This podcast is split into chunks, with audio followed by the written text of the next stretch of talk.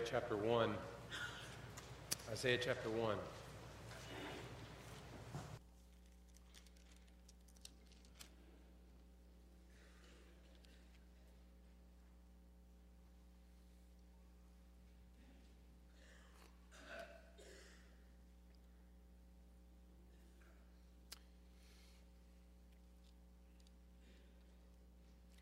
I want to, as we're starting for the first time series through the book of Isaiah, I want to give you just a touch of background. And we're going to build on that because there's so much background to the book of Isaiah, it could be an entire sermon. So we're going to build week by week, but just a few things to note first is who, who's Isaiah? Well, he's a man who lived in Jerusalem. And from what we think is, what we can tell is he comes from a very wealthy family and seems to have access to the various kings of Judah of that day. He's a prophet. And so in, very, in verse 1, it declares that this book is a vision, which means a revelation from God to Judah, which is the southern kingdom of Israel, and to Jerusalem, its capital city. Now, in the time, in the day, it was a very uncertain and chaotic and very wicked time in which he's writing. The righteous king Uzziah of Judah dies around 745 BC before Christ, leaving his son Hezekiah in a real pinch because Judas was almost a vassal state of Assyria, paying huge tribute to them. Hezekiah, now the new king, decides to stop paying them. Well, Assyria comes, they surround the city, they attack it under a guy named King Sennacherib. Hezekiah dies in 698, leaving his wicked son, Manasseh, as king. Manasseh then surrenders and takes hold of all the idols and pagan worship on the day of the day, even offering his own son as a sacrifice to the gods. These were the days of Isaiah. He was the prophet calling God's people to repentance, to trust the Lord. But Israel was blind, full of corruption, and desolate. And in the midst of Israel's rebellion, Isaiah presents a figure that becomes clearer and clearer as the book goes on one who's given these royal titles like Prince of Peace, the one who is coming from the family of David, the one who will be the Messiah, which literally means the anointed one, the anointed one. All kings were messiahs, which means they were anointed, but this would be the anointed one. He was coming. And then we also see another expectation of a servant later in the book a servant who would come and serve his people and bring justice to the world. And this servant would carry the burdens and the sins of his people, and God would crush him for them. And what we realize as we read is that they are one and the same man. An anointed king is coming who will suffer and die for the sins of mankind. In the midst of tragedy, God has a plan, He's got a purpose there's a hero coming. Isaiah 1, where we're going to start today, is the introduction of the entire book, and it's an overview of the situation as God sees it. So let's just read Isaiah 1, verses 1 to 20. Hear, O heavens, and give ear, O earth, for the Lord has spoken. Children have I reared and brought up but they've rebelled against me. The ox knows its honor, the donkey its master's crib, but Israel does not know my people, do not understand. Ah, sinful nation, a people laden with iniquity, offspring of evildoers, children who deal corruptly. They have forsaken the Lord, they have despised the Holy One of Israel.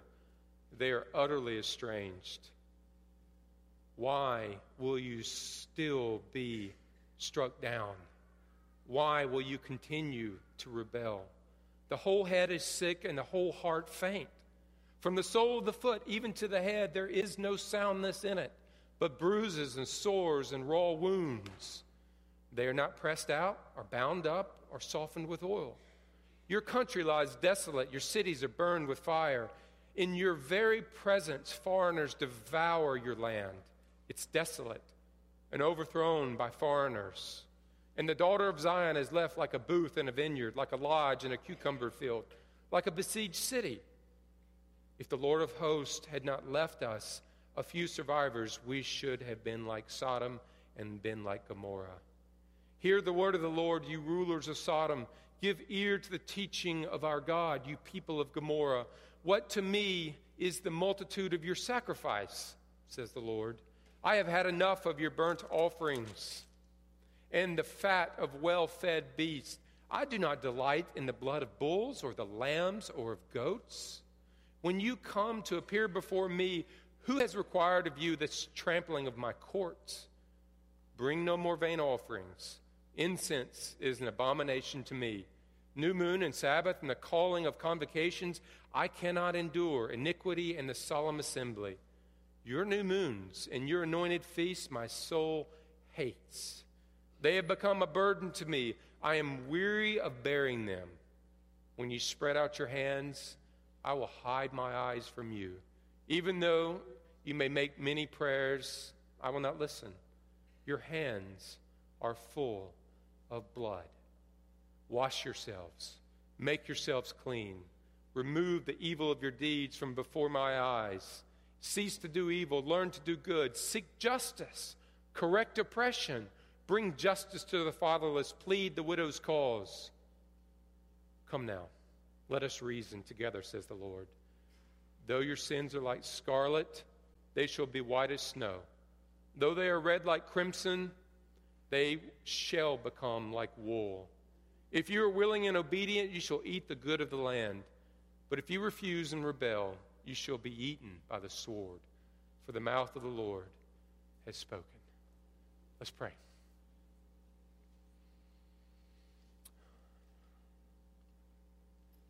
Oh God, we want to learn more about you. Why? Why were these people your people? Why was their sacrifice not pleasing to you? Lord, what is it that they were doing that you hated? And yet at the same time, how is it that a father could see his own children and acting in such a way and say, Let's reason together, I will make your sins white? God, we don't want to be hypocrites, Father.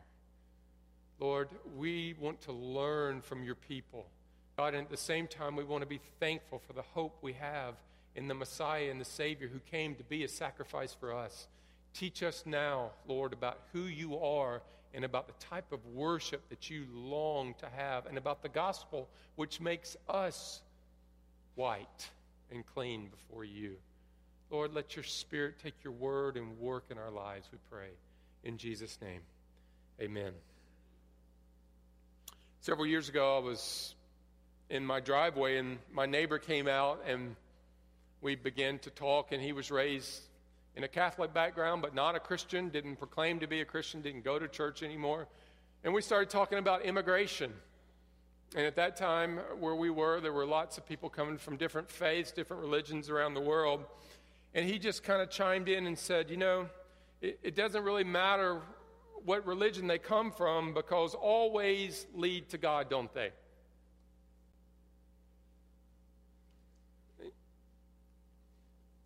All things in religion make God happy with us, don't they?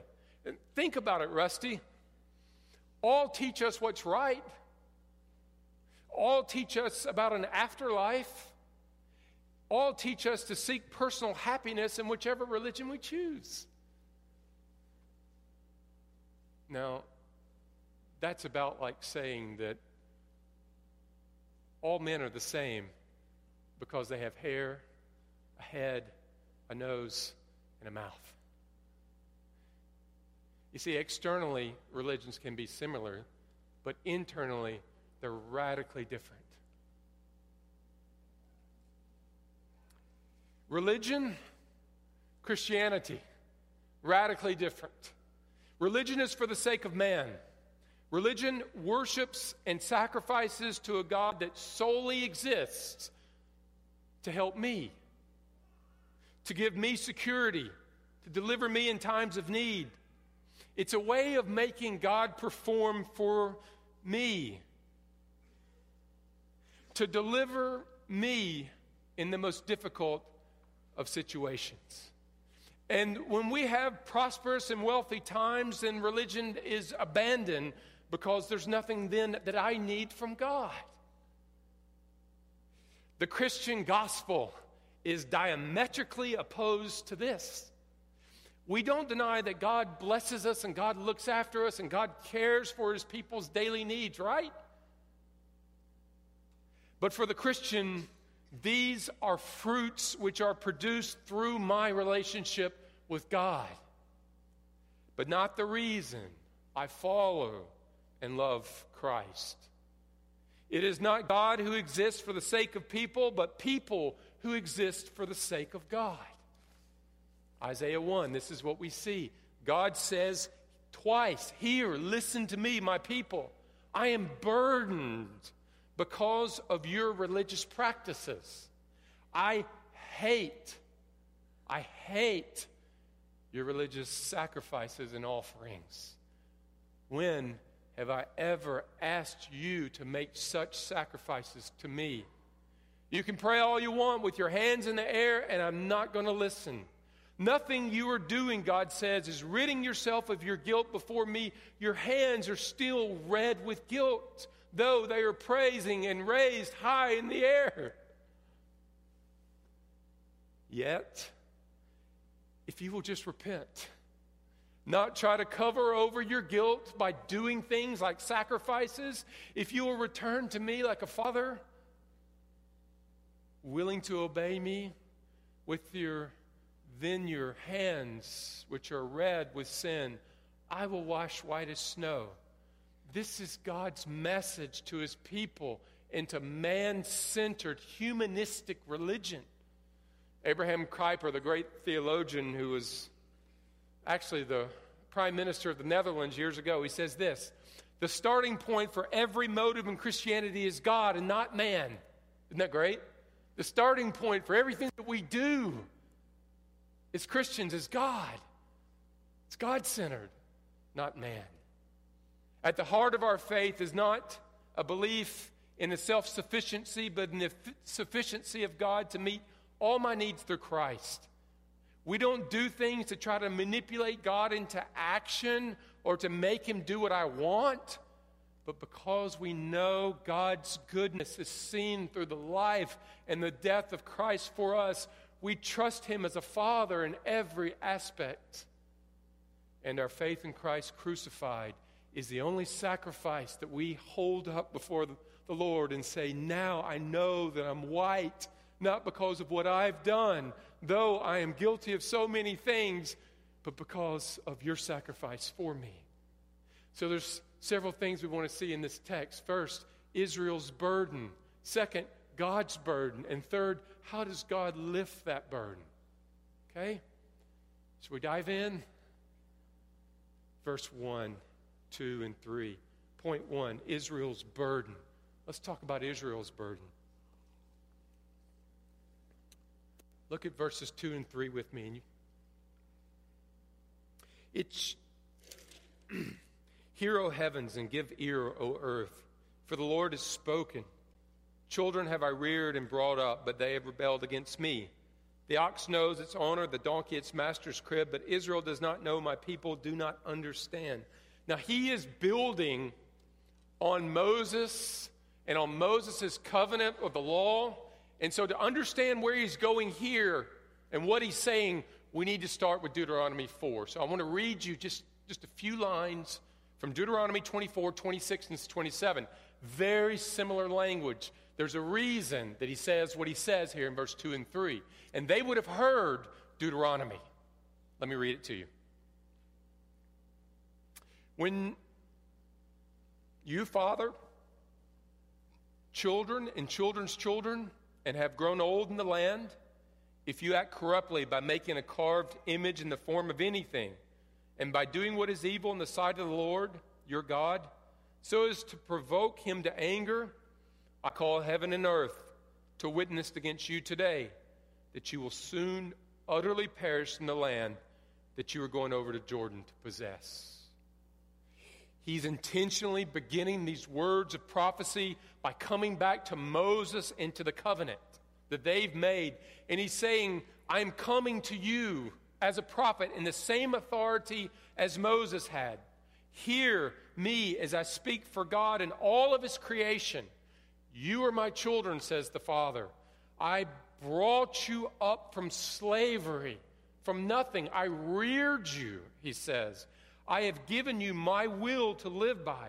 I've made a covenant with you. I've bound myself to be your God and you my people. And if you obey it, there will be incredible blessings for you. But if you disobey, there'll be discipline. You will be destroyed by the nations. So, what did they do? Well, look in your scripture. But they rebelled against me, verse 3. The ox knows its owner, and the donkey its master's crib, but Israel does not know, my people do not understand. God reared a nation, and now that nation is rebelling. And he says they broke a legal relationship. They cast aside their Father in heaven. And notice how he says that. They rebelled against me. And he's saying your sin is personal. You didn't just break a bunch of rules, you rebelled against your father. You've left my household. So he compares them to an ox and donkey, which Proverbs 7 says are the dullest of animals. But even though they are the dullest of animals, they know their home, they know their master, they know the voice of the one who feeds them and cares for them and nourishes them, who raises them. And he says, Israel does not know or understand. God's people don't know who raised them, who keeps them, who sustained them. They've lost the knowledge of who God is. In many ways, they've become like wild animals in the field. Now, verse 4, he says the same thing. Notice those words there offspring of evildoers. So this has continued on for generation to generation. It's happened again and again and again. There's a heritage of wickedness here. He uses the words forsaken, despised, and estranged yourself. Simply put, they've left their father behind, and they're no longer living according to the will of God, their Father. Now, he said sin was heavy upon them like a burden. Now he begins to define that burden. Look in your Bibles at verse 5 and 8. Its effect on their lives and its effect upon their land. Verses 5 and 8. Notice what he starts with there. Your head and your heart are sick. There's no soundness, bruises, sores, which are not pressed up or bound up. He's saying this is the effects of sin it's had on you. You're like someone now that's been beaten severely, and you're beaten so severely that you're no longer caring for your sores. Back then, it's kind of nasty. When someone would have a big gash or a sore, they'd put oil on it, but they'd get their finger and they'd press out all the nastiness. Now, I hope I didn't just cost you your lunch. But that's what they would do. And he's saying, You're so bruised, you're so beat up, you're not even doing that anymore. This is the effects on, of sin upon your life. It's destroying you. But not just you, the land. Look there what he says about the land in verse 8. Now, this brings us back to Deuteronomy 4, what we just read. Just what God had promised. If you leave me, your sin's going to affect you and your land. Foreigners have come in, they've devoured the land, they've eaten and taken everything. It's desolate, so that the daughter of Zion, which is Jerusalem, is left alone, like a booth in a vineyard, like a lodge in a cucumber field, uh, like a besieged city. You say, what in the world does that mean? Well, back then, when they would plant a vineyard or a big cucumber field, people would just come steal everything. And so, you know what they did? They built a tower or a booth, a big giant one in the back. And the only time people would stay there or it was inhabited was during the harvest. They would come, they'd watch, they'd live there. But during the rest of the year, it sat vacant. It was alone. It was abandoned. And what he's saying is, this is you. You are like that tower which is abandoned, which is alone, which has isolated yourself from God. In July 1881, President Garfield set out for his college reunion. And something terrible happened to him along the way. There was an angry lawyer who shot him. And he had about a three inch gash there in his side. And so doctors for 80 days came and tried to take the bullet out. Now, I'm really going to make you lose your lunch here. And what they ended up doing was making the problem worse and worse and worse. They stuck probes in, they stuck unwashed fingers in, and one guy even stuck his whole hand in, penetrating his liver, puncturing it. 16 different doctors turned a three inch hole into a 20 inch infection. He died September 14th, not of the bullet, but of the infection. Sin is the most absurd thing because it's self destructive. It is a burden of our own making.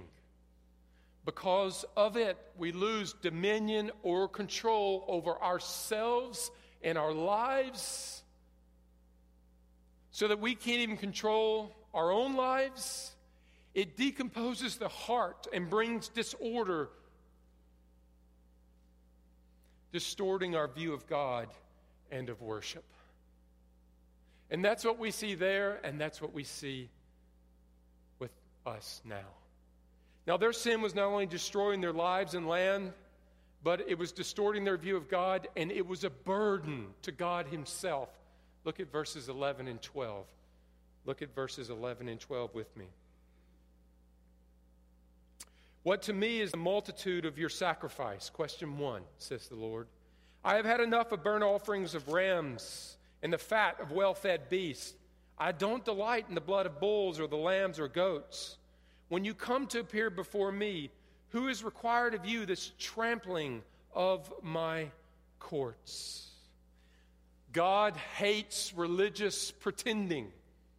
That's what's a burden to him. He calls them Sodom and Gomorrah, which literally means that they are a people now that are separate from him. He takes no delight. And so he asks them two questions, verse 11 and 12. Question one what to me is the multitude of your sacrifices? What does it mean to me? Why do I want you to make sacrifices? Question 2, verse 12. When you come before me, who has required this trampling of my courts? He's saying, You've become Sodom and Gomorrah spiritually, away from me. And I have never required an offering from the nations.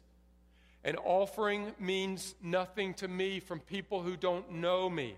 Verse 14 My soul hates, and I am burdened by your Sabbaths, how you worship, by your monthly feast, getting together to worship, and your worship services. I will not listen to your prayer, no matter how long you pray and how high you lift your hands when you pray. And you say, wait a second, Rusty, why? Stop.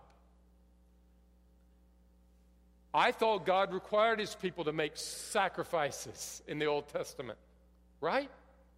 I thought God told them to keep the Sabbath, that he loved their prayers. Why is he saying, when has he asked it of them? Well, he asked it of them in Deuteronomy, which you just read.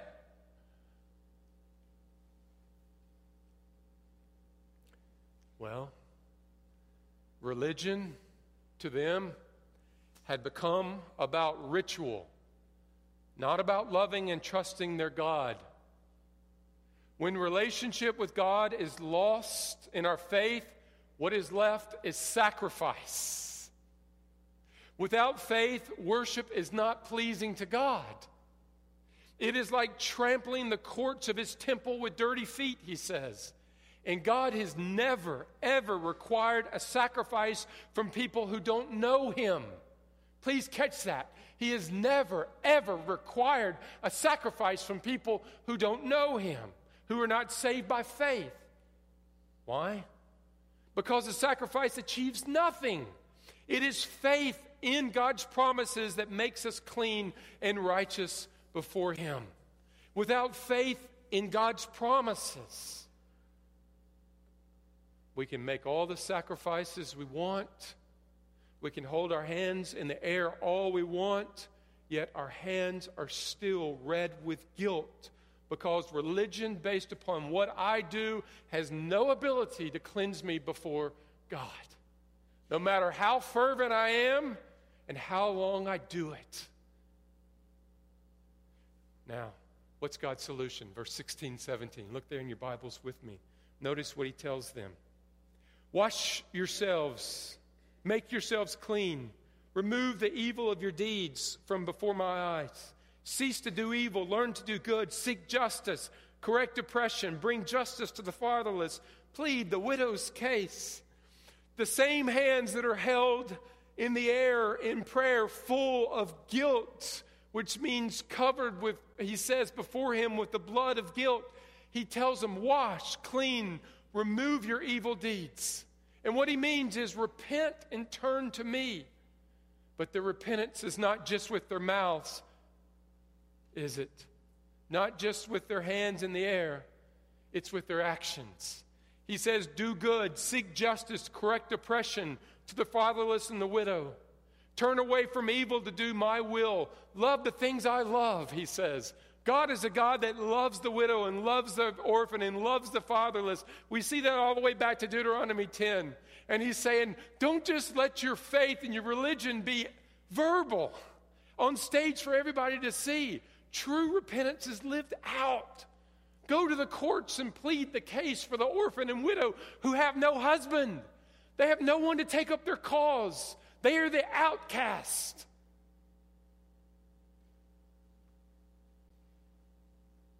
Let your repentance be and your faith be not just with word, but with action, lived out. He's calling them away from hypocrisy of worshiping God with just hands just sacrifices, while those hands are still full of guilt. He wants a repentance that changes their very lives.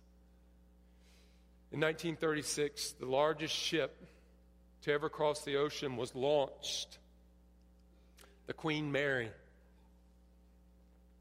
For four decades, she served back and forth in wars across the Atlantic and the Pacific Oceans.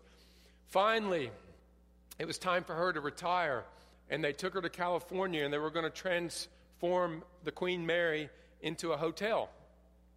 And so it had three giant smokestacks, and they took them down.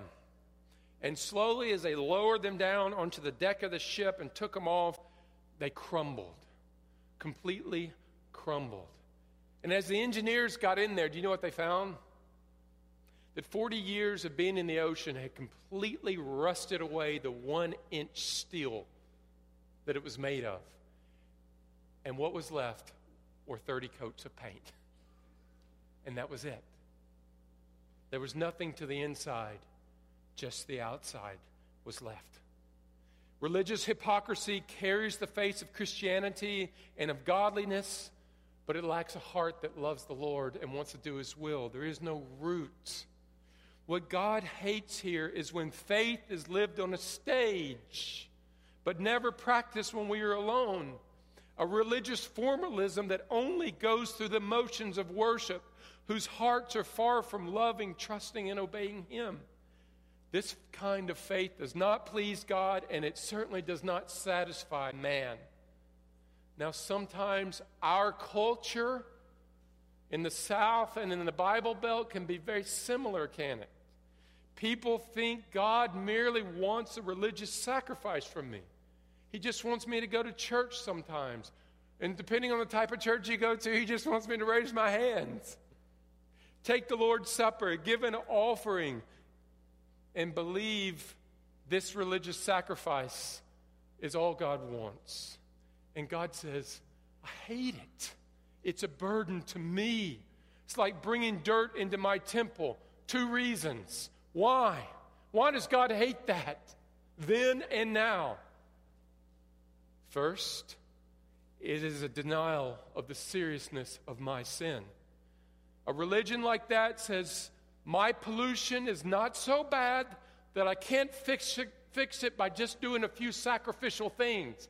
If I just go to church, put a little money in the offering plate, hold my hands up, then that should clean and make everything right between God and me.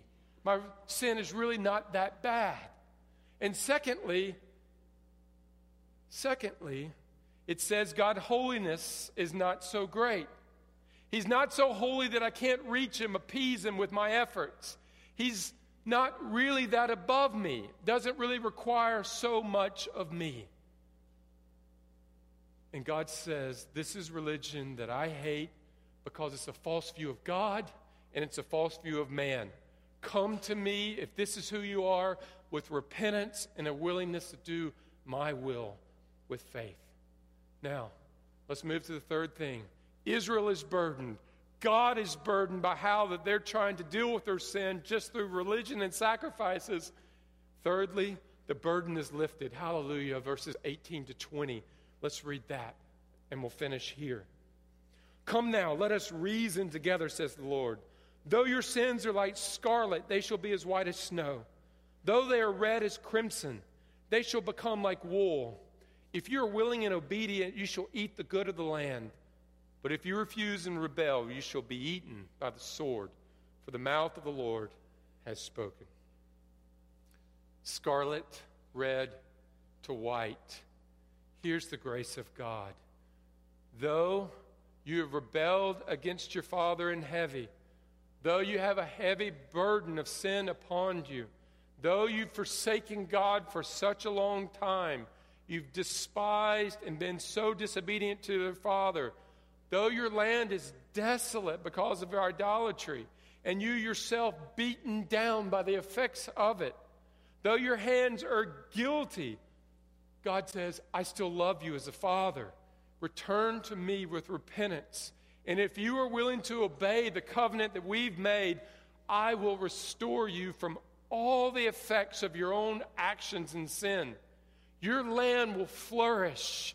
Your hearts will be white and clean before me. But if you refuse my covenant grace, then you will be given over to the effects of your own sin and destroyed by the nation. My friends, the gospel, and of course, Isaiah, the sacrifice that they were looking for was pointing towards the sacrifice that God would make once for all. Once for all. And later, Isaiah would tell us about the suffering servant who would come to take this burden of sin so that no longer does man have to pretend. No longer does man have to look to sacrifices. No longer do we have to hold our hands in air in prayer and say, Are they guilty? We can come now by faith in what God's done for us in His sacrifice, knowing that it's sufficient, that my hands are now, my heart is now white and clean. In other words, the gospel is for religious hypocrites. That's who he's talking to here. He's saying, Let's reason together, you religious hypocrites, you whose hands are bloody. And he means they have probably murdered people, they've done the worst things. Come to me and I will make you clean. So if you're worshiping here today and your faith is in Christ Jesus, regardless of if you've had a great week or a bad week, you need to know that your hands and your heart are white because of the sacrifice of Christ for you.